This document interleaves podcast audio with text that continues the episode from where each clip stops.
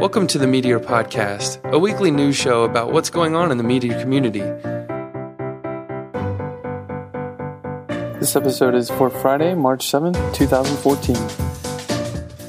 Hey, Meteor fans, I'm your host, Josh Owens, along with my co host today, Greg. Hello. we uh, do full time meteor work at Differential Meteor.io if you want to go to our corporate website, as Rye puts it. uh, the Meteor podcast is all about news and the latest goings on in the Meteor.js world. You can find us on iTunes by searching for Meteor Space Podcast, or you can find us at meteorpodcast.com, or you can find us at twitter.com slash meteor podcast. All right, got all that cruft out of the way. This week we're talking about uh, Made with Meteor uh, Liquid little disclaimer: we actually uh, they're a client of ours, and uh, we have some equity in them. But uh, we we they had a big demo. Uh, well, we'll get into it. Um, and uh, recent changes on the Meteor roadmap, uh, discover Meteor in your language, and a little bit about Meteor project structure. So, first up, Greg's going to talk about Liquid and their demo yesterday. Yeah, so um, last night was Uptech's uh, demo day, which Uptech's a accelerator kind of program uh, at NKU, a local college. So um, there's eight companies that got to give a presentation on what they've been working on, and Liquid was the last one to go. And they were, as Josh said, we uh, worked on that project. Um, it was awesome. They actually did a live demo, which kind of scared us since we just kind of let it let the software go. But um, it actually worked out great. Uh, everything flowed through. We were actually um, in the crowd participating. So inputting data. Liquid is a it's a data collection application for to kind of push citizen science. So they made a data set on stage and live, and we kind of pushed data up in real time and watch some D3 graphs kind of take shape, and uh, it was real. It was real good. It was nice. Yeah, I'm I'm kind of proud of it as well. Like uh, this is a pretty big accomplishment, and uh, I think it's an awesome application for real time data and just Java JavaScript in general. So.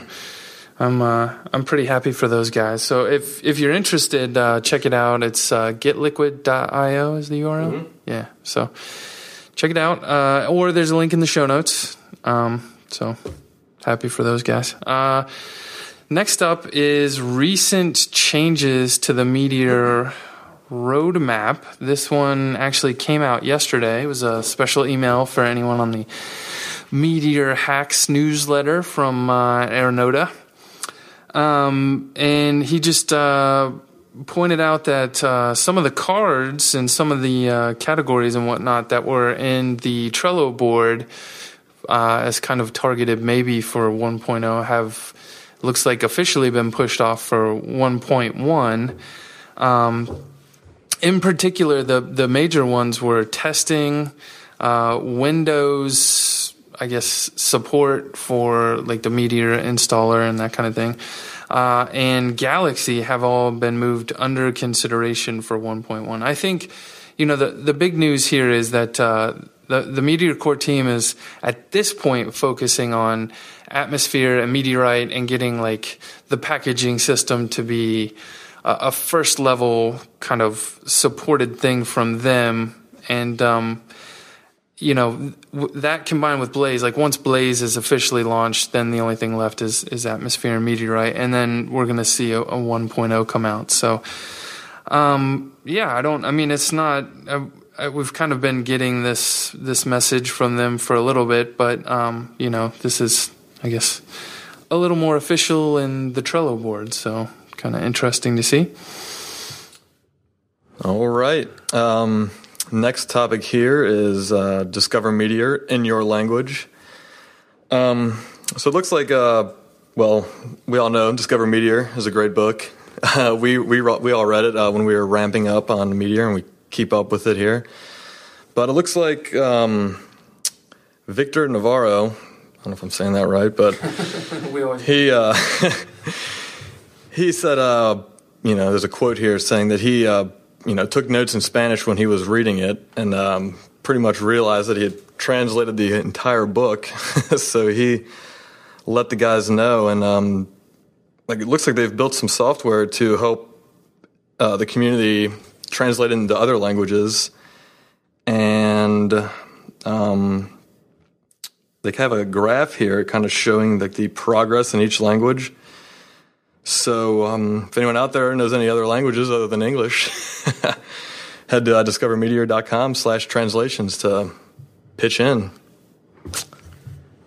Yeah, it's kind of awesome to actually see these graphs because, like, the uh, it looks like Spanish and Korean and Russian are all hitting it pretty, pretty hard. Uh, yeah, it looks like uh, Mandarin and Portuguese are maybe uh, kind of at the tail end there, but uh, Greek.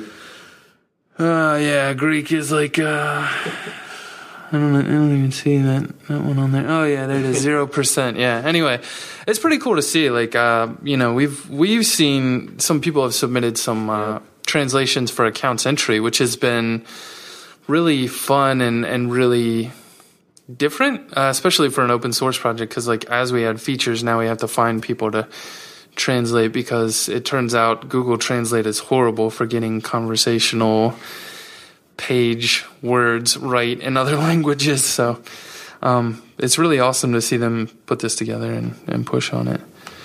All right, and so uh, it was kind of a light week on Crater this week, and uh, I didn't see a whole lot of other news. So this will be our last story. But um, someone posted uh, this is an older one, but it got posted on Crater this week. It's uh, Meteor Project Structure: The Way Forward.